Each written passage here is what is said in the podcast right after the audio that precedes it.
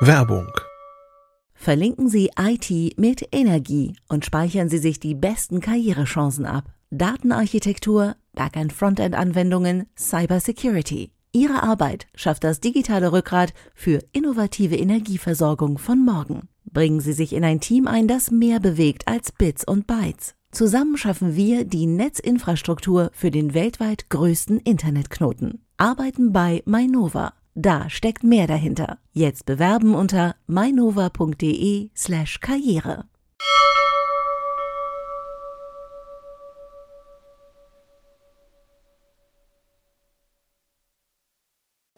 Heute in CT Uplink eine Stunde über Fernseher.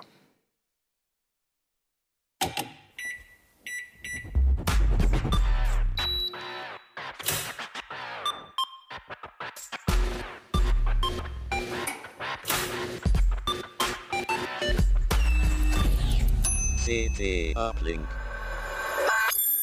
Jo, herzlich willkommen hier bei CT Uplink. Mein Name ist Jan Kino Jansen und äh, ich habe hier zwei Hefte mitgebracht. Das ist das Heft, was gerade am Kiosk ist, was ihr kaufen sollt, über den optimalen PC 2019.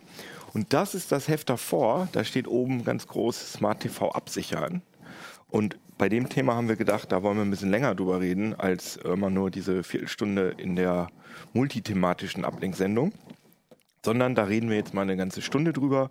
Und äh, wir haben dazu auch noch gedacht, dass wir nicht nur negative Sachen über die bösen Fernseher erzählen, sondern dass wir auch ein bisschen über den Status quo was da jetzt der Stand der Technik ist und was da in Zukunft kommen wird, äh, reden werden, Stotter. Genau. Äh, und ich wollte mich auch nochmal bei euch bedanken, dass ihr euch so zahlreich an der Hörer- bzw. Zuschauerumfrage beteiligt habt. Äh, das hat uns ganz ausgezeichnet gefallen, habt ihr ganz nette Sachen zu, über uns gesagt.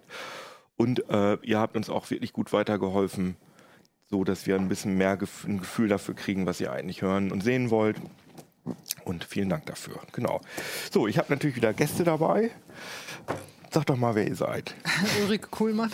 Genau, und Ulrike redet ein bisschen über die Zukunft und, und die aktuelle Technik bei Fernsehern. Ja, Peter Siering, der redet ein bisschen über, was Funkenfernseher so ins Netzwerk. Das ist gut, das ist gut. Ja, und ich bin Ronald Eikenberg aus dem Sicherheitsressort. Ich äh, rede auch ein bisschen über, was funken die Fernseher ins Netzwerk und äh, wie kann man das unter Umständen sogar unterbinden. Das hört sich sehr gut an. Was denn überhaupt unterbinden? Was ist denn eigentlich überhaupt das Problem? Erzählt das doch mal so. Nein. Was macht denn, warum sind Fernseher denn gefährlich? Warum will man da was machen? Es fing vor ein paar Jahren an. Da kam die Ulrike und hatte gerade ganz viele Smart TVs unten im Labor aufgebaut, um sie ganz regulär zu testen. Also um zu gucken, wie ist die Bildqualität, wie schnell schalten die um, etc. pp. Und da kam dann der Gedanke, ja, was machen die überhaupt, äh, wenn sie Internetzugang haben? Da kam ich dann ins Spiel. Ähm, ich habe mich da dann ins Labor, ich glaube, ein, zwei Wochen oder so eingeschlossen mit einem Kollegen. Das war schlimm. Und äh, ja, wir haben versucht herauszufinden, was die ins Internet schicken und ob darüber hinaus vielleicht sogar Sicherheitslücken in den Geräten klaffen. Und ja, wir wurden leider äh, zahlreich fündig. Also zum einen konnten wir den Datenverkehr analysieren und zum Teil sogar in den verschlüsselten Datenverkehr einklinken. Das sollte so eigentlich nicht möglich sein. Und ja, wir konnten zuordnen, wann die Geräte was verschicken. Und was ist daran schlimm? Also was, wenn ich jetzt so einen Fernseher zu Hause stehen habe, warum will ich das nicht? Also damals war das ein Riesenaufschrei, weil man so einen Fernseher ja erstmal so als Konsumgerät wahrnimmt. Ne? Man schaltet es ein, man konsumiert Inhalte, man lässt sich berieseln. Das war immer so seit Jahrzehnten und jetzt plötzlich ähm, senden die aber auch zurück. Mhm. Also dieses, genau, dieses Interaktive, ne? dass der Fernseher sich auch zurückmeldet, zum Beispiel beim Sender oder beim Hersteller. Das gab es ja früher nicht. Da hast du den Fernseher angemacht, der hat irgendwas gezeigt und fertig. Ne? Das war ja im Prinzip zum Start auch so der Smart TVs wo die so ein bisschen aktiver wurden. Ne? Mhm. Ja. Naja, aber das ist ja erstmal nicht so, nicht so schlimm, sag ich mal. Wenn ich, wenn ich in meinem Fernseher auf eine Mediathek zugreife, dann ist ja klar, dass die Mediathek dann äh, mitschneidet, aha, ein Gucker mehr, die wissen, also Warum sozusagen. ist das klar? Also den Leuten war das nicht klar. Nicht ich persönlich, sondern sie wissen halt. Nein, aber den Leuten, den Zuschauern war das nicht klar, weil das war eine grundlegende mhm. Änderung des Fernsehens. Als das Empfangsgerät. Fer ja, das mhm. Fernsehen war nur Empfangsgerät. Das mhm. war nicht Rück, das hatte keinen Rückkanal. Mhm, okay. Und ähm, deswegen haben die Leute überhaupt nicht damit gerechnet. Ich kann mich erinnern, da war da waren doch zunächst auch so kleine Kameras drin, da sollte man skypen am TV. Es gab natürlich einen Aufschrei, die Leute fühlten sich beobachtet. Und dadurch wurden sie überhaupt so sensibilisiert. Dann haben die Hersteller die Kameras wieder rausgenommen, das kam irgendwie nicht gut. Und dann haben wir aber gesagt, naja, aber quatschen tun die trotzdem noch nach draußen. hin, Ne? Und das hatte Ronald damals untersucht. Aber ich denke halt immer, dass äh, ein Gerät, was im, im Internet hängt, ist ja klar, dass da, dass ich da äh, ähm, Mhm. Ja, ja, einen Eintrag in einer Logdatei auf dem Server generiere, wenn ich mir da irgendwas angucke. Gefährlich wird's halt, äh, wenn es personalisiert ist. Ja, und das ist ja im Zweifelsfall der Fall. Also wenn, wenn ich die Mediathek benutze, letztlich läuft in dem Fernsehgerät ein Webbrowser, Mhm. der diese Angebote abruft und der überträgt natürlich Cookies und äh, die, die wissen schon, wann ich wiederkomme. Naja, Die und, wissen auch, wer ich bin. Ne? Und, und im äh, Zweifel können, kann man natürlich über die IP-Adresse auflösen, äh, wer du bist, aber ich meine, da sind ja eigentlich Daten, wo nicht sie so keinen entscheidend. Zugriff was? Die IP-Adresse ist nicht so entscheidend, es sind eher die Cookies, die, die entscheidend sind dabei. Ähm, Ronald hat es ja erzählt für, das haben wir früher gemacht, das ist ja fünf Jahre her. Genau. Wir haben ja heute wieder geguckt, wir haben also die aktuellen Geräte angeschaut und haben da nochmal zugeschaut, was tun die im Netz. Haben dieses Mal einen etwas anderen Ansatz gewählt, haben auch quantitativ geguckt, welche Datenmengen gehen da eigentlich rüber. Und da gibt es schon große Unterschiede zwischen den einzelnen Fabrikaten. Und äh, diese Sicherheitsmenge, die, damals, die ihr damals gefunden habt, also dass die mit SSL-Zertifikaten, dass sie nicht überprüft haben, ob die überhaupt irgendwie gültig sind und so, da sind die Fernseher deutlich besser geworden. Ja. Ich denke, das hat noch einen zusätzlichen Aspekt auch. Also ich, ich stelle mit so einem Fernseher in mein Netz zu Hause ein Gerät rein. Und ähm, die, werden ja sehr oft verkauft. Und wenn, wenn ich heute ein Botnetz bauen muss, dann würde ich im Zweifelsfall so einen Fernseher durchaus für ein attraktives Gerät halten, weil es ist sehr weit jedem Haushalt, verbreitet. ne? Und ähm, deswegen ähm, muss man eben gucken, dass die nicht unbedingt von jeder, jeder Software angefahren werden können. Und ähm, deswegen ist es kritisch zu betrachten, was funken die ins Netz, mit wem reden sie und warum tun sie es überhaupt. Und was kann man denn dagegen tun? Ähm, Ja, einfache Frage. wir haben äh, alleine, um, um auch herauszufinden, was machen die Geräte, ähm, ähm, einen Rechner dazwischen gestellt und haben also allen Netzwerkverkehr darüber geleitet. Ähm, und eine Möglichkeit, so einen Fernseher im Zaum zu halten, eine relativ einfache ist, zu entscheiden, braucht das Ding zum Beispiel überhaupt Internet oder reicht es, wenn es Dateien auf meinem NAS erreichen kann? Ähm, dann kann man, kann man in einem Router eine Kindersicherung einschalten oder dafür sorgen, dass der Fernseher gar nicht rauskommt. Wenn man die Funktionen doch benutzen will, und ich finde, so ein moderner Fernseher hat ja auch positive Seiten. Früher hat man so ein Zoo von Geräten gehabt, ähm, die mussten alle eingeschaltet werden, äh, die wollten alle Updates haben. Ähm, Alle hatten hatten eine eigene Fernbedienung. Fernbedienung. ja, alle hatten eine. Fernbedienung, man, man muss es an- und ausmachen, man muss auf die Bootzeiten warten. Das ist ja alles irgendwie lästig. So ein Fernseher, den macht man an, der ist sofort da. Ich kann irgendwelche Streamingdienste benutzen. Das ist auch erstmal schön und bequem. Deswegen war mein Ansatz oder wäre mein Ansatz zum Filtern, das wegzuschalten, was ich nicht haben will. Zum Beispiel Werbung. Die, die grad die holen Werbung von, von, von Servern und zeigen die an. Also das ist das, was, was ich ganz unangenehm finde bei Smart TVs. Ich habe viel Geld für die Dinger bezahlt, gehe in das Menü rein von denen und dann wird mir irgendwelche noch irgendwelche Dreckswerbung reingebügelt von denen. Werbung und es werden Und jede Menge Apps unangenehm. installiert, die, die nicht deinstallierbar sind ähm, und Genau. die auch alle munter losfunken, wenn, wenn man sie ja. versehentlich erwischt. Und, ähm, ja.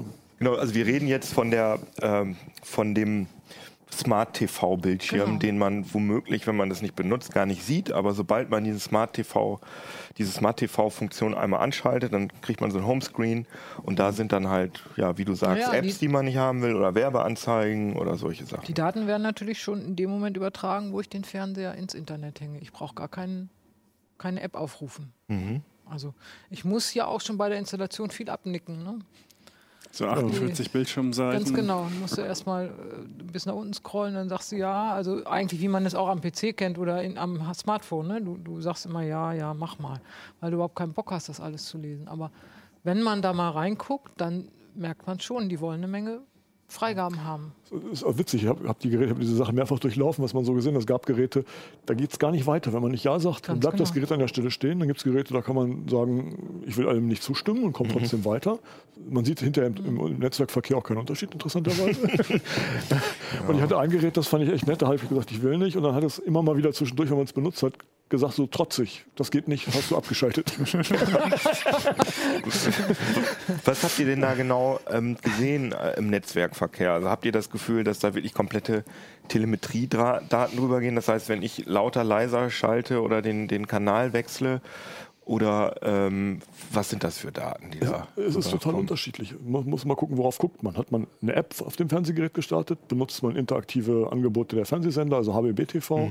Da haben wir zum Beispiel gesehen bei öffentlich-rechtlichen Kanälen, dass jeder Tastendruck bei der Benutzung dieser Web-Oberfläche der Mediathek oder dem davor geschalteten Diensten links, rechts, ne? also die haben wahrscheinlich wirklich nachstellen können, was man gemacht hat. Ähm, das war eine Sache, die man gesehen hat. Aber HBB-TV müssen die Tastendrücke nicht übertragen? Nee, das läuft auf, das läuft lokal. Das ist eine HTML-Datei, die auf dem Fernseher läuft. Ne? Das Im Grunde eine Webseite, da ist kein JavaScript-Code drin sein, also die werden sehr viel vorladen. Es gibt keinen Grund, jeden einzelnen Tastendruck Okay, zu übertragen. mhm. Was ich persönlich problematisch finde, es ist logisch, wenn man darüber nachdenkt, aber natürlich sind es äh, Inhalte, die aus dem Internet nachgeladen werden. Das heißt, wenn ich den Sender einschalte, wird dieser Inhalt geladen und der Sender weiß, ich habe eingeschaltet. Mhm. Zum Teil haben die noch so eine Art Keep Alive-Mechanismus, also die checken, äh, ist der denn noch dabei und äh, Ah, okay. verteilen auch Cookies und können dann äh, wieder identifizieren, wenn man wiederkommt. Also über den Umweg HBB-TV. Das heißt, ich gehe auf ARD und dann wird äh, die HBB-TV-Seite vorgeladen und daher weiß die ARD einer mehr. Genau, da, das, Okay, das, verstehe. dem muss man sich auch klar sein, dass du schaltest ARD an, du drückst nicht diesen roten Knopf für die HBB TV, für die Mediathek oder irgendwas, sondern in dem Moment, wo du es anschaltest, wird es schon mal geladen. Die, die URL, die aufgerufen wird, die wird in dem DVB-Datenstrom, also in dem Fernsehsignal mit übertragen. Nur der Abruf geschieht dann eben über, über den Internetzugang. Das heißt, dass dann sowohl der, der HBB-TV-Anbieter, das heißt der Fernsehsender, äh, Daten von mir hat, als auch natürlich der Fernsehersteller.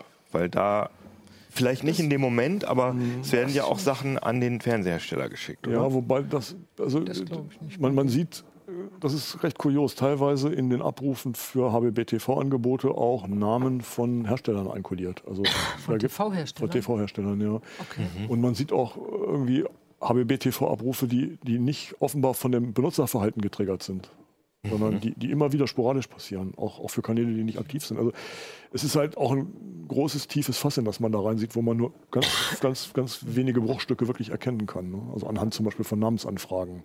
Und darauf kann man Rückschlüsse ziehen, was da wohl passiert. Aber in die Pakete kann man meist nicht reinsehen, weil alles schön verschlüsselt ist.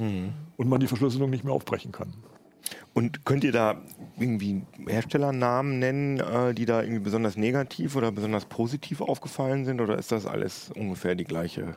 Also, was wir veröffentlicht haben in dem Artikel ist, ist ein, letztlich die Anzahl der DNS-Anfragen, die so ein Fernseher gemacht hat, in so einem abgegrenzten Bereich, nämlich von ich, ich gehe in den Firmware-Reset und warte, bis das erste Fernsehbild äh, kommt, also mit Kanalsuche und Grundkonfiguration.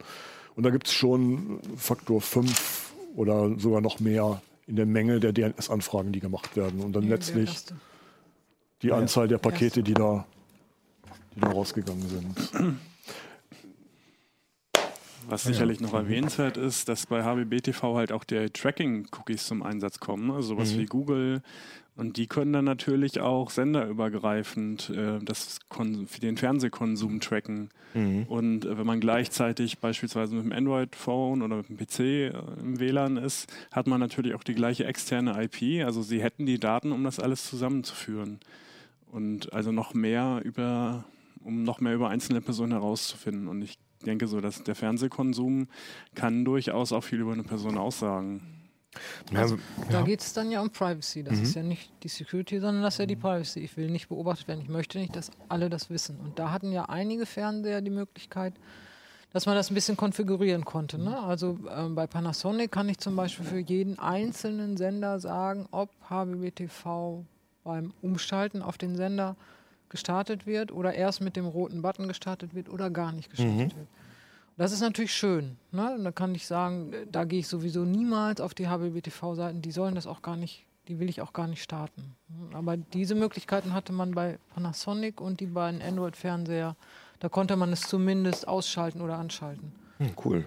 So, Also ich könnte mir vorstellen, möglicherweise wäre es schön, wenn die anderen Hersteller da nachziehen würden und das auch anbieten würden, weil ich finde es schon, gibt erstmal zumindest ein gutes Gefühl. Die Fernseher haben ja auch, soweit ich weiß, inzwischen Mikrofone eingebaut, weil sie ja auch mit Sprachsteuerung arbeiten, beziehungsweise die Fernbedienung. Das ist natürlich klar, bei verschlüsseltem Datenverkehr kann man nicht sehen, was da hingeschickt wird oder so, aber das wäre ja theoretisch auch möglich. Dass, oder vielleicht auch über Malware, dass der Fernseher sich eine Malware einfängt oder so äh, und ähm, dann werde ich von irgendwelchen Leuten überwacht. Das wäre doch theoretisch denkbar, oder? Ja. Oder ist das sehr an den Haaren herbeigezogen? Also es gab Angriffe, die allerdings mehr im Labor stattgefunden haben, wo Leute demonstriert haben, dass sie so ein Gerät attackieren können erfolgreich und auch die Kamera anzapfen können. Und ähm, ja, das Sahnehäubchen war, dass sie es geschafft haben, dass die LED nicht angeht. Also Mm, Webcam, oh Gott. auch im Fernseher hat ja so eine kleine LED und wir konnten das Gerät ähm, im augenscheinlich ausgeschalteten Zustand, also das Display war auch aus, Mhm. halt als, als äh, Kamera, also die konnten die Kamera anzapfen, ohne dass man es halt sehen konnte. Die Kameras sind ja glücklicherweise Sind jetzt fast äh, gar nicht fast ausgestorben. Aber ein ne? Mikrofon ist ja tatsächlich drin, da gilt ja das Gleiche. Ne? Also ich kann ja auch eine eine Wohnung abhören sozusagen. damit. Naja, ein Mikrofon kann man halt schlechter abkleben. Eine Kamera kannst du, kannst du Ja. Irgendwas Und du drauf. kriegst es auch weniger mit. Hm, Die, normalerweise ist es so, dass die Sprachsteuerung darüber läuft, dass man auf der Fernbedienung ein Mikrofonsignal drückt Mhm. äh, und dann kannst du erst sprechen so. Ne? Also eben, weil das Mikrofon nicht ständig mitlauschen soll. Hm, ja, klar. Kein Aber- Schalter, sondern es ist ein Taster, es ist Software. Die Genau. sollte man genauso umgehen Ja, können wie natürlich, das genau, rote das Lämpchen meine an der das Kamera. meine ich, ja. Also normalerweise sollte es so sein, ich drücke auf diesen Taster und dann geht Mhm. das Mikrofon erst an, aber klar. Aber ähm, die Rede ist ja auch in eurem Artikel zum Beispiel äh, von, von dem Pi-Hole, Mhm. von, dieser, von diesem Raspberry Pi zum DNS-Filter, der sozusagen das Ganze erstmal zum äh, hauptsächlich äh, dafür sorgt, dass keine Anzeigen mehr äh, oder keine Werbung mehr gez- hochgezogen wird. Hilft denn der auch gegen solche Attacken theoretisch? Nee, ne? Nicht wirklich. Also es ist ja ein Blacklisting, was stattfindet. Das heißt, man hat eine Liste von, von, von äh, Servern, deren Namen der Pi-Hole falsch beantwortet, mutwillig falsch beantwortet, damit der Kontakt nicht hergestellt werden kann. Wir haben einige Fernseher auch dabei erwischt, wie sie dann mit anderen DNS-Servern geredet haben. Ähm, also nicht den lokalen verwendet haben, der ihnen bei Konfiguration mitgeteilt wurde, sondern einfach beim anderen weitergearbeitet haben. Weil sie gecheckt haben, dass da nicht das kommt, Genau. was sie. Mhm, okay. Also man kann nur was wegfiltern, aber nichts sagen. Also ideal wäre eine Whitelist, wo man sagt, mit diesen Diensten darfst du reden. Ähm, weiß ich nicht, mit dem Update-Server des Herstellers ja, aber mit dem Anzeigenserver des Herstellers nein. Aber die Hersteller ver verraten natürlich nicht, mit wem sie da so reden. Ähm, Ja, klar. Und das wird dann ja halt auch schwierig, wenn du irgendwie Netflix oder so benutzen willst, weil du ja nicht auch, ich, soweit ich, man kann ja nicht einfach sagen, nur noch Netflix erlauben, weil Netflix auch, äh, keine Ahnung, irgendwelche Amazon AWS Server verwendet, um irgendwelche Videos auszuspielen. Das ist, glaube ich, nicht so einfach. Das ist so so das Problem, wenn man sich den Netzwerktraffic anguckt, dann sieht man ganz oft Amazon und Google und die ganzen Großen und dann stellt sich letztlich raus, das sind nur Cloud-Angebote, die die Hersteller dort benutzt haben und gar nicht, gar nicht Server, die Amazon selber, also die, die, die Amazon als Dienstleister betreibt. Und dann ist natürlich die Konsequenz daraus wäre natürlich, ja, okay, es gibt ein Risiko und ist alles doof. Deswegen schalte ich jetzt einfach mal die Smart-Funktion ab. Bloß äh, ich muss sagen, ich benutze gar keinen. Also ich habe zu Hause überhaupt kein normales Fernsehen mehr, sondern ich benutze Netflix und äh, keine Ahnung, wie sie alle heißen. Amazon Prime Video und so weiter. Und mal eine Blu-ray. Ähm, das heißt, ich, ich könnte das gar nicht abstellen in meinem Fernseher. Oder ich könnte natürlich irgendwie ein, ähm, weiß ich nicht, so ein, wie heißen die Teile nochmal? Amazon äh, Prime Video Stick, Fire TV, Fire TV Stick. hm. oder ein Apple TV oder ein Chromecast. Aber die, das sind natürlich auch Geräte im Netz. Das heißt, theoretisch sind die ja genauso blöd wie die Fernseher. Also ich würde jetzt natürlich, keine Ahnung, so Firmen, die da schon länger sich mit diesem Internet auseinandersetzen, wie Google oder so, dass die womöglich ein bisschen besser abgesichert sind als jetzt irgendwie ein Fernsehersteller, der das noch nicht so lange macht. Aber theoretisch ist doch das Risiko bei so einem Prime, bei so einem Fire TV Stick ähnlich hoch, oder? Oder, oder sehe ich das jetzt falsch? Ich, grundsätzlich ist das richtig, technisch ist das richtig. Ich, ich denke, dass es so von der, von der, von der, von der Interessenlage der, der Unternehmen ein bisschen anders ist. Ähm, Apple möchte Inhalte verkaufen, die möchten an, dem, an diesem Geschäft verdienen. Ähm, die Daten der Kunden m, vielleicht nicht unbedingt verkaufen. Also da ist, ist, das, ist sind diese Gerätschaften auch nur die, die, die, der Zubringer sozusagen zu den Angeboten. Ah, das ist Deswegen- jetzt dein, deine, so, ne, da, da gibt es natürlich auch viele andere äh, Ansichten. Wir wissen das alle nicht, wer jetzt äh, womit Geld verdient und wer, wer Daten verkauft, ne? Aber klar, würde ich aus dem Gefühl heraus auch so, so sehen. Aber Letztlich ist ja die Frage, wie man mehr vertraut, dem Hersteller des Fernsehers oder Amazon. Genau. Amazon hat ohnehin ja schon Riesendatenschätze von einem. Da kommt es dann auch nicht mehr drauf an. Ja, man kann ja, man kann ja sagen, also in so einem Kollegenumfeld, ne, es gibt Leute, die sagen, ich traue dann dem einen Anbieter. Und Ja, der ja. kriegt halt meine Daten, Genau. aber eben nicht sieben oder nicht. Ne? Und das ist, finde ich so, also bei den Fernsehern ist es halt wirklich so, da sind unendlich viele Apps drauf von Anbietern, mit denen ich echt nichts zu tun haben möchte. Und äh, denen möchte ich auch nicht einen Bit schenken. Und äh, Aber das wäre jetzt meine Frage. Nutzt ihr das? Also privat findet ihr das wichtig, diese Smart TV-Funktion? Weil du hast gerade gesagt, da sind etliche Apps drauf. Ich, ja, also ich benutze drei oder vier, ja. Und das reicht mir. Den Rest möchte ich eigentlich wegschmeißen können. Ja, das genau. kann ich aber als Kunde nicht. Und der Verdacht ist so ein bisschen so ähnlich wie bei den vorinstallierten Windows-PCs, wo ja auch jede Menge Software drauf ist, die ich mühevoll deinstallieren muss, dass da irgendwie ein paar Dollar hin und her gehen zwischen Herstellern und, Ja, ja, auf Anbietern jeden und so. Fall, ja, ist klar. womöglich auch erst ein bestimmter Preis zu erreichen von so einem Smart TV. naja, wenn du jetzt, sagen wir mal, so ein, so ein, äh, so ein Netflix-Mitbewerber bist und äh, du willst wachsen, dann versuchst du natürlich auf diese äh, Smart TV-Homescreens Natürlich, ja. drauf zu kommen und äh, dann zahlst du natürlich Samsung, LG und Konsorten Das auch ein bisschen Trinkgeld. Sieht man ja auch, dass einige Apps immer ganz vorne liegen Mhm, und genau. die kann man auch nicht verschieben. Also man, normalerweise kann man diese Oberflächen sich selbst organisieren. Das, was man viel nutzt, holt man nach vorne und so, aber einige sind fix. Ne, die bleiben da. So, Also das spricht auch dafür, dass da irgendwelche Gelder fließen. Ne, Ja, Warum das- sollte ein Hersteller sonst eine App da nach vorne ziehen? Alles sehr tragisch. Man kann sich aber auch schön ins Knie schießen mit der Filterei, habe ich festgestellt. Ach so, Ich hatte- okay, warum? Äh, hatte vor einem Jahr mir selber so ein Gerät gekauft und dann eben auch so ein Pi-Hole in Betrieb genommen und bei den Experimenten jetzt für die Artikel und so habe ich dann das alles auch nochmal angeschaut und festgestellt, ja, mein Fernseher hat ein Jahr lang keine Updates bekommen. Ja, und das ist natürlich auch gefährlich, ne? ja, das ist auch, Weil da nicht Sicherheitslücken Ja, ja. geschlossen werden. Also das kann man auch nur raten. Wenn man denn so ein Smart TV nutzt, dann sollte man doch es ab und zu ans äh, Internet holen, hängen, um die Updates zu kriegen. Besonders wenn es am Internet hängt. Ne? Ja, weil, ja, genau. weil ein Chatting muss ja nicht irgend- direkt an den Fernseher kommen, sondern das kann man ja durchaus auf dem Handy mitbringen und der setzt sich dann wieder auf den Fernseher fest oder so. Also, ne? Hm, Ja, stimmt. Aber es ist jetzt, geht jetzt nicht so weit, dass ihr jetzt ähm, den Zuschauern und Zuhörern empfehlen würdet, äh, die Smart TV-Funktion abzuschalten. Abschalten kann man sie nicht. Man kann nur keine Doch, Verbindung ja, zum ja, ja, Netzwerk. ja, meine Stecker ich. ziehen ist Ja, das. Ne? Stecker ziehen. Also ich, ich persönlich benutze es weiterhin und Mhm. habe eben so ein Pi-Hole dazwischen und noch ein bisschen mehr. Ich gucke es halt auch weiterhin interessiert an, weil man lernt ja auch äh, an solchen Aufgaben. Ja, klar. Ich persönlich ähm, bin der Meinung, dass die Hersteller keine Software-Experten sind. Also gerade bei den äh, vernetzten Fernsehern sieht man immer wieder, dass es zum Teil steinzeitlich aussieht, äh, langsame Menüs, dauert ewig, alles, egal was man macht. Das wird immer besser. Die haben jetzt auch äh, leistungsfähige CPUs. Naja, sie haben sich vor allem Expertise reingeholt. Ne? LG hat ja, äh, hat ja WebOS äh, äh, sich gekauft sozusagen. Ich finde, das sieht auch ganz, ganz nett aus so. Gut, Samsung hat ja immer schon diesen Ruf gehabt. Samsung kann gut Hardware, aber nicht gut Software. Ja, das hat sich geändert. Aber die, die da Bedienbarkeit bei investieren die. den TVs ist bestechend inzwischen bei denen. Also das kann man sagen. Naja, sie wollen ja auch 22 Milliarden in Bixby und KI Genau, also sie, äh, sie haben da viel investieren. vor und man merkt es auch. Also das, was wir eben früher gesagt haben, Samsung geht gar nicht oder so.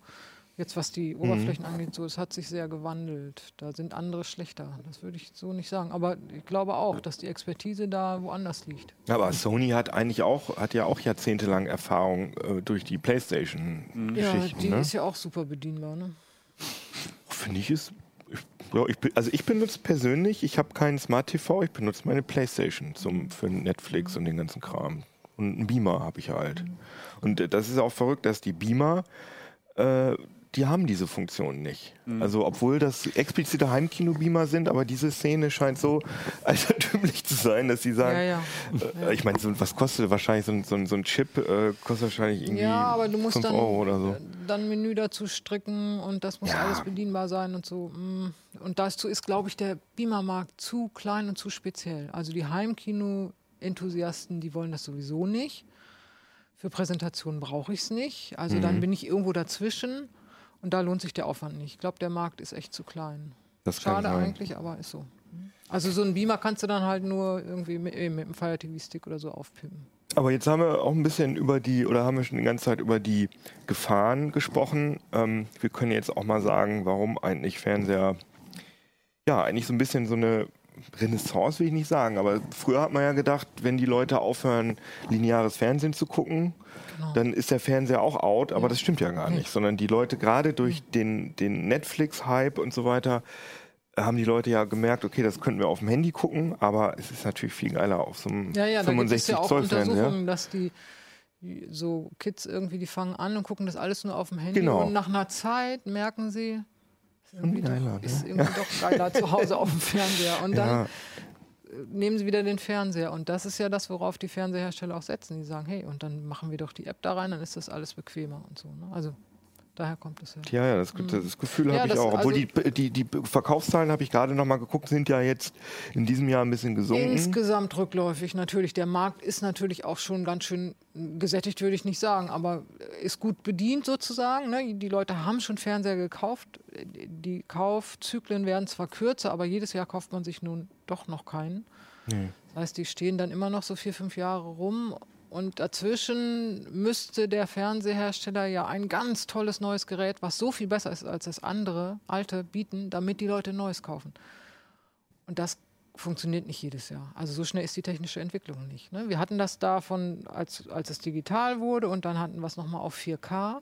Das hat ja auch tatsächlich... also Das hat ja funktioniert. Das ist ja erstaunlich, Es werden dass ja ich- ganz viele Geräte jetzt, also man kriegt ja gute Geräte nur noch in 4K. Aber verrückt, oder? Dass die Leute da so drauf eingestiegen sind, weil Ja, man 4K weil die- sieht, man muss man schon genau hingucken. Naja, doch, ich finde, wenn du jetzt zum Beispiel, also äh, bei den Streamingdiensten, wenn du einen guten Fernseher hast und du guckst es dann in 4K, ist schon cool. Ne? Also und dann kommt ja auch HDR Ja, ja, noch klar. dazu. So. Das Und wenn du in dieser ein. Kombi hast, wenn du HDR willst, musst du eigentlich einen 4K-Fernseher kaufen und ne, das, das Zusammenspiel. So, aber jetzt, was kommt jetzt?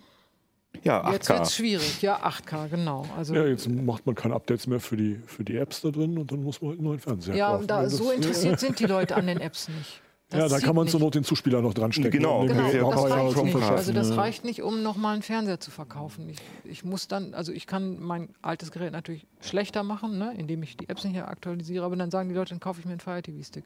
Geht Mhm. ja auch. Samsung hatte ja mal versucht, oder machen sie es immer noch bei ihren Top-Geräten, dass man äh, nur die, Die Box die Box, also die Smart TV-Box austauschen kann. Ich glaub, das die macht aber am Ende keinen Mensch. 300 Euro oder so gekostet. Ja, aber ich glaube, das macht ja. am Ende echt fast keiner, außer du musst es. Weil pff, also, so- so viel neue Funktionen gibt es in der neuen Box dann auch nicht, dass man jetzt irgendwie sagt, die brauche ich unbedingt. Aber ich meine, die Bildqualität ist ja wirklich, äh, die ist ja, sagen wir mal, ja, als die, die Flach-TVs angefangen haben bis, weiß ich nicht, 2008 oder so, 2010, ja nicht viel, also ist viel besser geworden, aber dann hatten wir ja eine gewisse Stagnation, sag ich mal, Also als die LCD-Technik war ausentwickelt und dann kam 4K und jetzt kommt OLED und OLED ist natürlich schon, Also 4K Ein und OLED waren gleichzeitig, OLED Ja. ein bisschen früher, aber ja so sehr teuer und dadurch so ein bisschen außen vor. Mhm. Ja, das, also, da- das sagt man ja auch, das zeigen auch die Zahlen in dem höherpreisigen Segment kaufen die Leute OLEDs. Also so ungefähr, wenn ich jetzt schon so viel Geld ausgebe, dann will ich auch so was ganz Neues. Ne? Das ist eben so was ganz Neues. Das funktioniert. Ähm, und so man, das heißt irgendwie so 10% gehen an die OLEDs, aber das sind eben auch 10% die höherprei der höherpreisigen Geräte. Das heißt, die Margen sind da viel höher. Hm. Für die Hersteller sind OLEDs jetzt interessant. Und äh, wo fängt das preislich an mit den OLED? Ach, man kriegt heute schon für einen Tausender kriegst schon OLED. Nicht der aktuellsten Generation und nicht das allertollste Ding, aber ähm, in 55 Zoll, wenn du so ein bisschen auf Angebote guckst, kriegst du ein OLED. Aber die gibt es nur, also es gibt keine kleinen OLEDs, Nein, sondern die sind immer so ab. 55, 65, 75. Okay. Und ähm, wenn ich das richtig in Erinnerung habe, machen inzwischen alle Hersteller haben irgendwie zumindest ein, zwei Fast OLEDs, alle? außer Samsung. Außer Samsung, Die machen QLED. QLED, genau. Was ein LCD ist mit einem besonderen Backlight, aber mehr nicht. Also es ist ein LCD.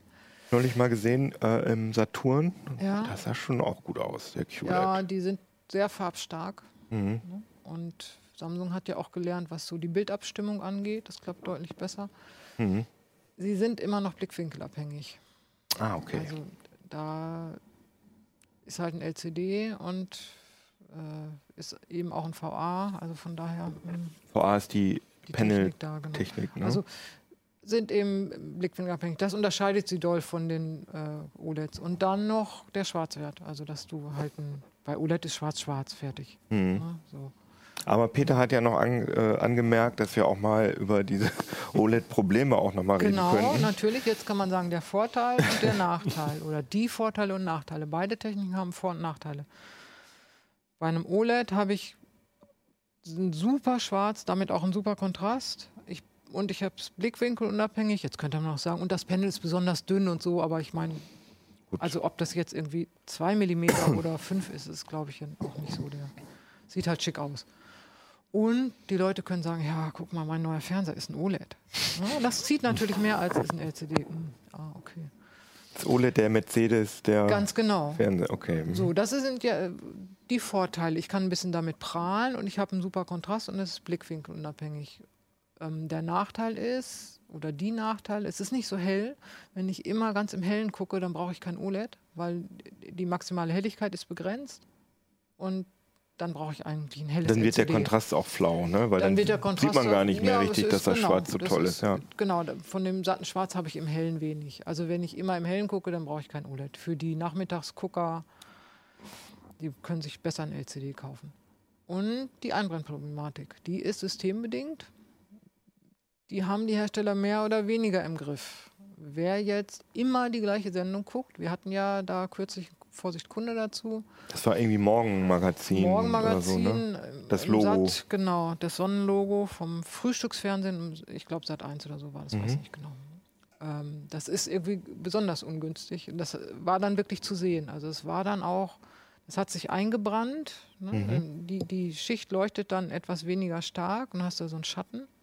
Mhm. Und das sahst du dann auch auf halbwegs neutralen Hintergründen. Jetzt, dazu brauchte man keinen grauen Hintergrund. Du hast zum Beispiel eine Aufnahme am Strand. Du siehst halt viel Strand. Strand ist relativ gleichmäßig. Dann war da die Sonne in dem Strand.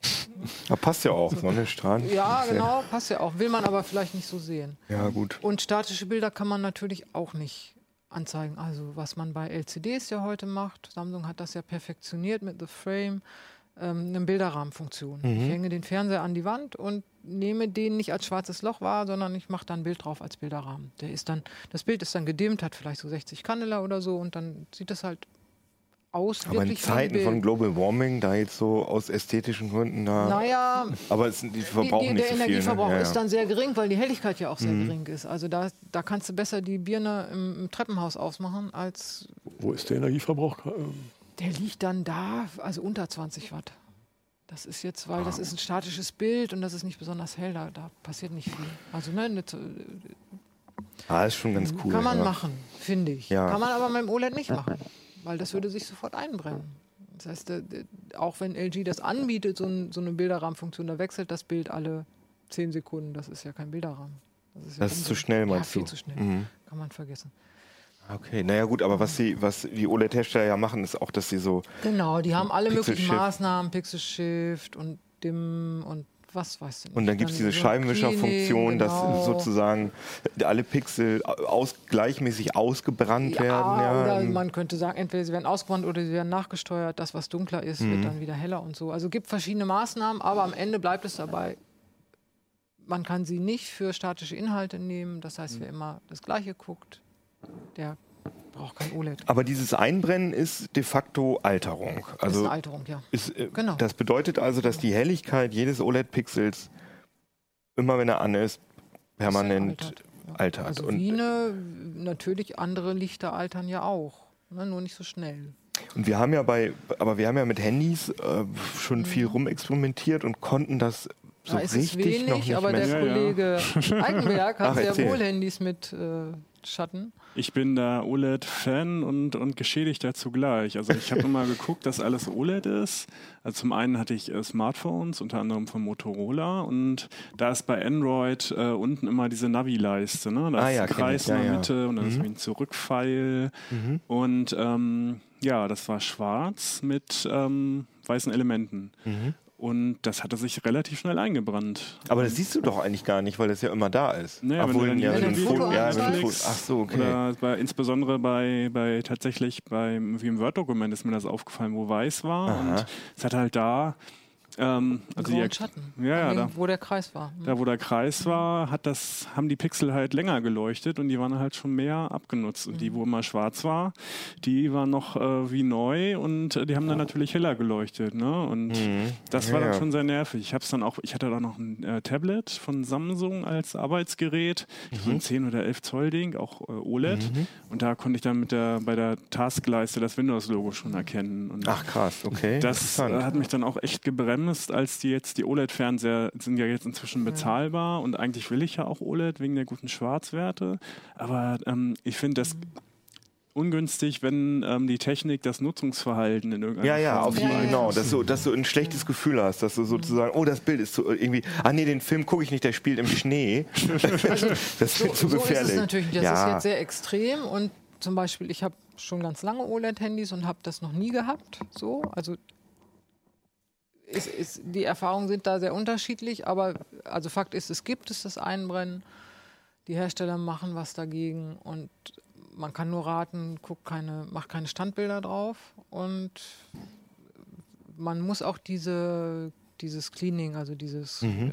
Äh, diese Funktion darf man nicht abstellen. Die sollte man auch machen. Mhm. Ne, das ist Merken sich die Geräte dann quasi, wo welche Farben angezeigt waren, um dann Also die, wieder Oh, gute? Frage. das, ist, das weiß ich nicht, wie tief, das verraten einem die Hersteller natürlich nicht. Ich habe schon auf Messen ganz früher haben sie gezeigt, dass sie quasi auf Pixelebene so kleine Sensoren drin hatten. Aber Mhm. sie können, was ich weiß, ist, sie haben Controller, mit denen schreiben sie mit, welches Pixel wie lange geleuchtet hat. Und anhand dieser Daten können sie natürlich sagen, dieses Pixel wird wahrscheinlich jetzt so langsam schwächer leuchten, deswegen steuern wir danach. Aber äh, dass du schon mal ein Display gesehen hast, was einfach, also ich finde, dieses Einbrennen ist nervig, aber ist ja nicht ganz so schlimm, weil man weil man es ja wieder wegkriegt, wenn man dann einfach andere Bilder da. bei denen, wo wir das im Vorsicht haben, das kriegt man nicht wieder weg. Das war so stark eingebrannt. Ja, gut, okay. Die, da ist der Drops gelutscht. Aber ich finde eher problematisch dieses, ähm, dieses dunkler werden mit der Zeit, dass ich irgendwie das, dass ich halt irgendwie nicht Also, da 2000 glaube Euro. ich, mh, da glaube ich, die Hersteller, das haben sie im Griff. Die, die, die werden quasi jetzt so verkauft, dass sie nicht bei voller Helligkeit leuchten, sodass sie nachregeln können. Ah ja, okay. Also das, da Das heißt, so fünf, also so, sagen wir mal zehn Jahre oder so, müsste man auch mit so einem OLED-Fernseher hinkommen, ohne dass das Da Ding. kann ich nicht zu sagen. So lange habe ich noch keinen OLED-Fernseher gesehen. aber bei den Handy-Displays, aber ich meine, man muss auch sagen, dass Handy-Displays natürlich so lange nicht genutzt genau, werden. Die werden ne? viel früher ausgetauscht. Ne? Nee, einmal das, aber es ist ja auch so, dass man Und die durchschnittliche TV-Guckdauer ist wahrscheinlich, weiß ich nicht, vier, fünf Stunden nicht, oder so. Nee, es ist weniger, sind irgendwie so zweieinhalb Stunden oder so, aber Ach so. ähm,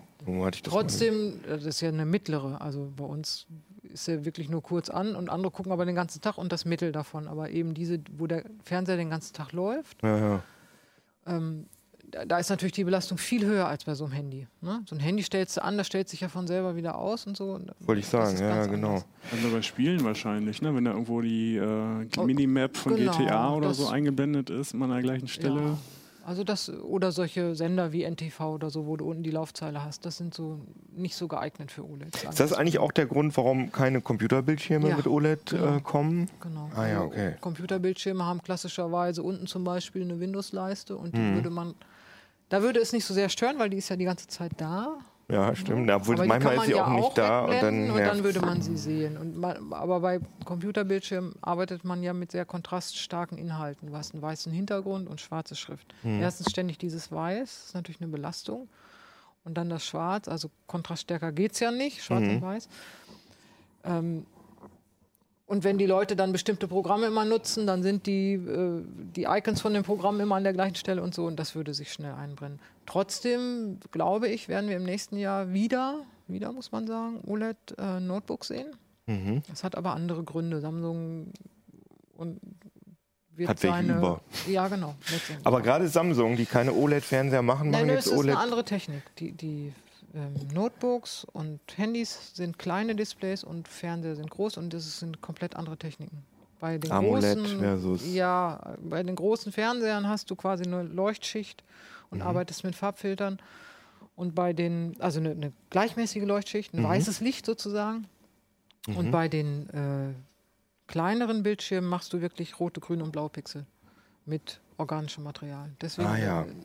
Kann man nicht vergleichen. Ah, ich verstehe, das ist interessant, okay. Aber es ist absehbar, dass auch in dem großen Bereich oder dass es da noch neue Techniken geben wird, sagen wir es Mhm. mal so. Ne? Wo so eine Kombination aus OLED und LCD oder OLED und Quantenpunkte. Ähm, da arbeiten die Hersteller dran und insbesondere Samsung ist da natürlich ein bisschen in Zugzwang jetzt. Ja, also LG hat da im Moment ist schwer angesagt, höre ich auch immer. Also hat der die Stiftung Warentest, glaube ich, auch geschrieben. Das fand ich eine krasse Aussage, dass irgendwie LG-Fernseher sind am besten. so, ich übertreibe jetzt ja, ein bisschen, aber ne? das- aber äh, so in dem, das war also das ist sehr es ja eigentlich klar. gar nicht. Es sind ja zwei verschiedene Firmen. Es gibt ja einmal LG Displays und einmal LG Electronics. Mhm. Die Fernseher kommen von G LG Electronics und alle Panels in allen OLED-Fernsehern kommt von LG Ach, Displays. krass. Und deswegen ist da LG Displays, steht da jetzt erstmal ganz gut da. Hm, ja, okay. Aber apropos, ähm, wenn wir jetzt mal so ein bisschen in die Zukunft schauen, Mhm. sagt es gerade schon, gibt da neue Techniken und so. Aber gibt es da so Großtrends, die sich abzeichnen? Jetzt vor der CES, die ja jetzt im Januar ja. stattfindet und also die Ich ja. glaube, das Thema OLED wird uns da ein bisschen beschäftigen. Also wie gesagt, neue, kleinere Geräte mit OLED, glaube ich. Naja. Und auch im Fernseherbereich. Also im letzten Jahr hatte ja Samsung mal angefangen mit den Mikro-LEDs, was eigentlich Nano-LEDs sein sollten. Mhm. Waren sie aber nicht, die waren ja viel zu groß. Deswegen musste der Fernseher ja auch so groß sein, Mhm. weil man ähm, die Pixel nicht beliebig klein machen kann. Und wenn man jetzt Ja, verstehe. ähm, diese Technik ist toll, aber sie ist sehr kostenaufwendig in der Also ganz Produktion. klassisch wirklich für jeden Bildpunkt für jeden eine eigene Bildpunkt LED. eine eigene LED. Genau. Also eine, eine nicht, also keine Eine OLED, sondern eine normale anorganische anorganische. LED, genau. Mhm. Und das ist toll, aber es ist sauteuer, weil man die einzelnen Pixel quasi, also die einzel- einzelnen LEDs von einem Wafer runternehmen muss und auf die Flächen übertragen. Und das muss alles heile sein, weil ein Pixelfehler akzeptiert heute kein Kunde mehr. Mhm. Schon gar nicht, wenn er so viel Geld ausgegeben Nee, hat. okay. Ähm, Und du meinst, sowas könnte das- man sehen können auf der, auf der Also nee, CES? und das hat ja L Samsung letztes Jahr gezeigt, diese Ah ja, okay. Dings. Haben Und sie gezeigt, ich glaube, dass das war jetzt so, ja, wir können das, aber einmal. Also Mhm. ich glaube nicht, dass da dieses Jahr sehr viel nachkommen wird. Schon was kleinere äh, LEDs angeht fürs Backlight. Also dass ich, was ich ja jetzt auch schon habe, ich habe Direct LED Backlight hinter den LCDs und wo, wo ich dann zonenweise dimmen kann, sodass ich so ein bisschen dieses OLED-Zeug nachmache. Ne? Dass ich sage, dieser Bereich ist schwarz, ah, da schalte ich doch mal die LEDs aus. Und je kleiner diese Bereiche sind, in denen man die LEDs ausschalten kann, umso feiner kann ich ja dann auch regeln. Und da passiert ein bisschen was. Witzigerweise aber mehr im Handybereich und im vielleicht noch Monitorbereich und bei VR-Displays. Ähm, Weil ich, je kleiner das Display ist, umso eher kann ich die LEDs direkt auf dem Wafer nehmen, muss die nicht übertragen. Hm, okay. Ähm, Und mit, wenn ich die LED ausschalte an der Stelle, dann ist natürlich toll. Dann bin ich ja ähnlich wie beim OLED dabei. Ne? Also da wird man ein bisschen was sehen, quasi dieses feinere LED-Backlight. Ne? Ah ja, das ist okay. so, wird jetzt so ein Thema sein. Und dann, was OLEDs angeht, eben im TV-Bereich, da wird es sicherlich auch nochmal einen Schritt geben. Also ich weiß nicht, 8K meiner Ansicht nach. Ja, wollte ich gerade fragen. 8K hat doch die japanische, der japanische öffentlich-rechtliche Genau. Rundfunk hat Die jetzt. wollen äh, das, die die haben jetzt schon äh, 2001 Odyssee im Weltall, haben sie jetzt schon mit 8K gescannt und ich glaube, das haben sie jetzt, das strahlen sie auch schon aus, wenn ich Mhm. Okay, das in so einem okay. Testbetrieb, wenn ich es richtig verstanden Ja, habe. gibt ja noch nicht so viele 8K-Fernseher. Samsung Habt ihr noch gar ja- keinen? Samsung hatte jetzt eins vorgestellt und auf der IFA ja und LG. Mit vier HDMI-Eingängen oder wie ja, kriegt genau. man da das Bild es, rein? Es gibt ja noch den, es gibt ja, ist ja noch nicht finalisiert, Mhm. ne, der neue Standard. Aber ist 8K ein Bestandteil von HDMI 2.0 schon? Nee, 2.1. Ach, Und 2.1, deswegen, okay. und es gibt noch keine Hardware dafür und Mhm. deswegen gibt es auch noch keine Fernseher, die 8K wirklich entgegennehmen können, außer über vier HDMI-Eingänge. Stattdessen nimmt man jetzt 4K und rechnet es hoch. Auf 8K. Aber braucht, die Frage ist, ist 8K, also sagen wir mal, fangen wir mal an mit der CD. Das hat jeder verstanden, dass die CD besser klingt als, äh, okay, diese Diskussion will ich jetzt eigentlich nicht führen. sagen. Nehmen wir Klingt mal die besser als DVD. die Kassette. Nehmen wir mal die Klingt DVD. besser als die Nehmen wir mal die DVD. Die Äh, DVD und die Blu-ray, das ist ja schon ein Unterschied. Zum, ja, oder, ja, genau. Oder auch DVD äh, versus äh, VHS-Kassette. Ähm, aber ähm, es wurde ja dann versucht, mit der Super Audio CD eine höher auflösende CD auf den Hat Markt zu bringen. Das so hat nicht funktioniert. Und mein Gefühl ist, dass 8K das gleiche ist. Dass 8, das, also ich muss sagen, dass ich, okay, 4K sehe ich noch ein bisschen ein, aber ich finde, ich habe viel über Kinotechnik gemacht. Es gibt immer noch viele Kinos, die keine, kein 4K haben. Und äh, das ist halt Kino, das ist eigentlich so das Beste. Äh, Ne, da, wo man es am ehesten braucht, ne? weil da die Pixel ja erstmal größer produziert ja, genau. werden, ja. Und äh, ich meine, das sieht trotzdem toll aus im Vergleich zu irgendwelchen schlimmen Mhm. Analogkopien. Okay, aber da, das sehe ich irgendwie noch ein. 4K, okay. Ist ja auch interessant, dass das äh, auch viele Kameras überhaupt Ja. nicht, also sie nehmen das theoretisch auf, aber du kannst es nicht richtig gut differenzieren, aber egal. Aber 8K, ich meine, ist ja 8K ist ja viermal so viel wie 4K nochmal. 16 mal so viel wie Full HD, ja. Genau. Ähm, ich bin auch noch nicht davon überzeugt. Ich, ich scheue mich so ein bisschen zu sagen, 8K kommt nicht, weil das haben wir ja bei 4K zunächst auch gedacht. Braucht kein Mensch und heute ist es Standard. Man muss sehr nah, sehr nah an den Fernseher ranrücken, um einen Unterschied zu sehen ähm, zu 4K. Ne, da, das weiß ich gar nicht, in welchen Wohnzimmern das sein soll. Ne, also entweder ich muss sehr nah dran rücken, ich sitze also einen Meter entfernt. Das finde ich ganz schön krass. Mhm. Und das ist dann kein 40 Zöller, sondern wir reden dann über 65 Zoll. Oder ich kaufe mir einen 100 Zoll Fernseher, dann darf ich 1,50 Meter wegrücken, um einen Unterschied. Ja, Also auch das, wie, wie, wie praxisgerecht ist das? Ich, ich glaube auch, dass 4K, ähm, ich glaube, das war einfach gutes Marketing und das versteht irgendwie jeder. 4K Mhm. ist besser als 1K, so. Mhm. Es steht eine 4 statt eine 1 davor. ähm, aber äh, die Leute gucken ja auch gar Ja. keinen 4K-Content. Vielleicht- Es gibt ja super wenig, also Nein, ändert es gibt, sich. Es gibt 4K-Content, das kann man jetzt nicht sagen. Es hat sich schon viel Ja, getan. das stimmt, das also stimmt. insbesondere was gestreamt werden Ja. kann, da gibt es eine ganze Menge. Und das ist ja auch der einzige Weg, in dem ich überhaupt im Augenblick 8K Mhm. auf den Bildschirm kriegen könnte, weil eben dieser HDMI noch nicht da ist. Mhm. Also die Fernseher nutzen nicht 4 HDMI, sondern über HDMI kannst du nur 4K zuspielen. 8K kannst du nur streamen. Mhm. Intern, weil sie halt ihre interne H265. Genau. Und Mhm. Bei diesem 8K, also es gibt ja noch einen anderen Aspekt für eine höhere Auflösung. Das ist, dass das Bild plastischer aussieht.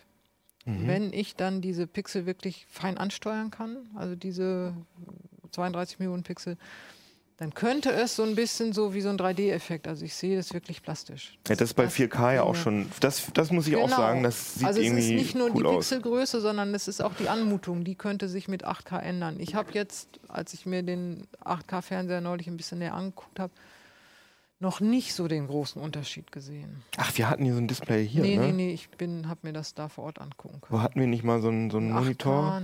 Ach ja, ja, genau. Das war auch schon sehr verrückt. Seid ihr da heiß drauf auf 8K? Ich warte jetzt ein paar Jahre, bis ich einen neuen Fernseher brauche. Aber 4K hast du schon. Ja, ich glaube schon. Ja, ich weiß es gar nicht so genau. Ich habe da gar nicht so drauf geachtet. sondern Ich habe irgendwie einen Schnapp gemacht damals. Und, ähm, Und du? Bist du? Lass das so auf mich zukommen. Also wenn ich jetzt einen Fernseher kaufen würde, würde ich mir natürlich einen 4K-Fernseher kaufen. Äh, aber möglicherweise steht 8K ja dann auch schon schnell äh, in den Startlöchern. Ne? Also wenn das dann, die Technik entwickelt sich ja so rapide weiter. Möglicherweise werden die ganzen Produktionsanlagen einfach irgendwann mal umgestellt und es ist überhaupt kein Preisunterschied mehr. Und möglicherweise ist in fünf Jahren dann genauso wie jetzt jeder irgendwie 4K hat, dann Genau. jeder mit 8K. Das ist das, Aber ist das ich- inzwischen so, dass alle Fernseher jetzt, äh, alle nicht, Also, oder? Doch, es, man kriegt eigentlich fast keine Full-HD-Fernseher mehr. Du kriegst sie noch in 32 Zoll. Interessant. Also habe ich mir und lange ganz, Markt nicht angeguckt. ganz wenige noch in 40 Zoll. Ach, da musst du aber schon gucken. Ähm, wenn du normal einen Fernseher kaufst, dann bist du bei 4K. Also ich hatte äh, hat kürzlich mal versucht, so ein paar Full HD noch und das war ganz schwierig. Interessant. Da gibt es nicht mehr viel. Aber also was wäre, ist dein, also mein, meine Prognose, sage ich jetzt einfach mal, weil ich da kein Fan von bin, von diesem, von dieser Gigantomie. Ich glaube nicht, dass ich 8, also das 8K wird Nischending werden. Ich glaube, dass Ich glaube nicht, dass das eintritt, Ja. was du sagst, dass dann irgendwann alles 8K ist, weil das ist einfach zu viel Daten, die da hin und her geschaufelt werden müssen, ohne dass man irgendwie einen Effekt davon hat. Aber vielleicht bin ich auch schon konservativer alter Mann, der ja. das Also- alles ablehnt. bin ich, ich bin nicht sicher, was mit 8K passiert. Wenn die Japaner das pushen und wenn die anderen das weiter verfolgen, die Hersteller, kann es sein. Aber ich glaube, erstmal kommen andere Techniken, weil ich Mhm. glaube, dass man die, die Kunden jetzt mit 8K nicht so abholen kann. Nee. Die fahren da nicht so drauf ab. Jetzt sagen sie, weil wie noch mehr Auflösung, naja, wir kaufen erstmal 4K. Also Ja. so diese Haltung. Deswegen glaube ich, wenn die Hersteller, die müssen ja, um, ne, wenn sie innerhalb dieser Zyklen noch mehr Geräte verkaufen wollen, dann müssen sie ja was Neues bieten. Und ich glaube, dass 8K da nicht der richtige Hebel ist. Ich glaube, dass zunächst andere Technik kommen. Also OLED wird in irgendeiner Form verstärkt kommen. Da sollen ja auch neue Fabriken gebaut werden, dann geht der Preis runter. Vielleicht werden die OLEDs auch noch mal ein bisschen anders. Keine Ahnung. Also mein Traum ist ja immer noch dieses aufrollbare Ding. Hm. Ähm, also ich glaube, dass dieser Schritt, diese neuen Techniken oder neue, die, die irgendwie anders aussehen, wo es nicht auf die Größe ankommt, also nicht auf diese Zahl ankommt. Ja, ja, klar. Ich glaube, dass das eher greift. Aber wenn man so einen aktuellen OLED-Fernseher sieht, einen hochwertigen, dann denkt man, was, und mit HDR, was soll denn da jetzt noch besser Was soll werden da an der? Bildqualität? Ja, sagen wir mal, er wäre zum Beispiel flexibel oder, Ja, das stimmt, das ist cool. oder er hat kein Einbrennen mehr. Stell dir mal vor. Da kommt ein Hersteller und sagt, ich mache ein OLED und das brennt nicht ein. Wäre ja, Ja, mal ja. was Cooles. Das wäre mal, dann würde ich sagen, okay, jetzt wäre ich auch soweit. Jetzt würde ich dann ja, auch. hast du recht. Also Glaubst du, dass die Preise in absehbarer Zeit fallen? Ja. Also jetzt gibt es ja noch ganz viel mit LCD und QLED und so weiter. Also LCD ist ja schon preislich so im Keller. Du kriegst ja einen 40 Zöller für 350 Euro. Hm. Das ist dann kein High-End-Gerät, aber pff, zeigt ein Bild und für die meisten reicht es wirklich aus. Ähm, bei LCDs können die Preise gar nicht viel weiter fallen. Jetzt bei den, was Samsung da mit den QLEDs, natürlich, da ist immer so ein Premiumpreis drauf. Das ist aber weniger wegen des LCDs, sondern wegen der Ausstattung. Ne, Die haben ja diese Invisible Cable und dann haben sie diese Apps, dass du, du hängst deinen Fernseher an die Wand und dann machst du ein Foto mit dem Handy und dann montiert der und schickst das zum Fernseher und der montiert automatisch das so, dass es aussieht, als wäre da gar kein Fernseher und so. Also solchen Schnickschnack, den bezahlst du halt. Ne? Dann läuft so ein transparentes, dünnes Kabel und nicht nur, da läuft Daten und Strom drüber und so. Also das ist das, was den Preis auch macht. Das Display selber, die LCDs sind ganz unten. Also das kann man sagen. Bei den OLEDs geht es eben jetzt auch los. Mhm. Die werden immer billiger, es kommen mehr Fabriken. In den nächsten zwei, drei Jahren werden die Preise da auch deutlich fallen. Wir warten das mal ab, bevor wir uns einen neuen Fernseher kaufen, weil CES Anfang Januar, wir sind Wird- ja beide da Genau, wird sicher spannend. Also ich freue das mich glaube ich auch, Das ich mich auch. gut. Und für mich gibt es dann ja auch die faltbaren Handys mit OLED-Display. Ah, aber dann meinst du, du kriegst sie endlich selber in die Hand? Ich denke, da gehe ich von aus. Ja. Also, also äh, ja, weiß man nicht. Also dieses, Ja. ja, da doch, ich Ja, gehe ja aber das, äh, das bietet eben zum Beispiel OLED-Technik theoretisch zumindest. ne? Ja, ja. Auch dieses Falten, wie ich jetzt erfahren habe, habe ich mit Fachleuten drüber. Das ist ganz schwierig, das Falten. Ähm, und das Aufrollen ist natürlich noch viel schwieriger. Aber beides wäre ja so ein Schritt, wo man dann sagen würde, ah, das ist eine Verbesserung. Auf jeden Fall, da hast du recht. Verbesserung, das ist doch schön. Also wir denn wollen alles vielleicht Fernseher verbessern. geben, die nicht smart sind? Das wäre doch auch mal eine schöne Geschichte. mach doch kein WLAN und kein LAN und dann hast du einen dummen Fernseher. Aber ganz ohne kaufen ist für die Her oder zu Geräte teuer. herstellen ist für die, für die Hersteller keine Option. die sind viel zu teuer. Also diese Geräte sind, spielen in einer anderen Klasse. Die sind für den 24-7-Betrieb. Kosten das Dreifache. Was benutzt ihr so für Fernseher? Erzählt uns das mal. Das Genau. finden wir Das würde äh, mich auch interessieren. interessant. Oder und vor allem würde mich interessieren, seht ihr das auch so kritisch wie ich mit dem 8K oder sagt ihr, geil, will ich unbedingt haben, Auflösung ist das Geilste, ich warte eigentlich auf 16K? Schreibt uns das gerne an uplink.ct.de und kommentiert auf YouTube und im äh, ct.de Forum. Ich wollte schon Heise Forum sagen, aber es ist ja das Forum auf ct.de. und äh, auf iTunes und gebt uns da überall äh, fünf Sterne oder wie viel es gibt. Weiß ich gar nicht. Gibt es überall fünf Sterne bei Spotify? Glaube Ja. ja. Bei Spotify gibt es zumindest einen Stern. Wir freuen uns darüber. Macht uns ein Weihnachtsgeschenk, bewertet uns gut und äh, klickt uns an und schreibt uns eine Mail. Und wir sagen Uplink. Ciao.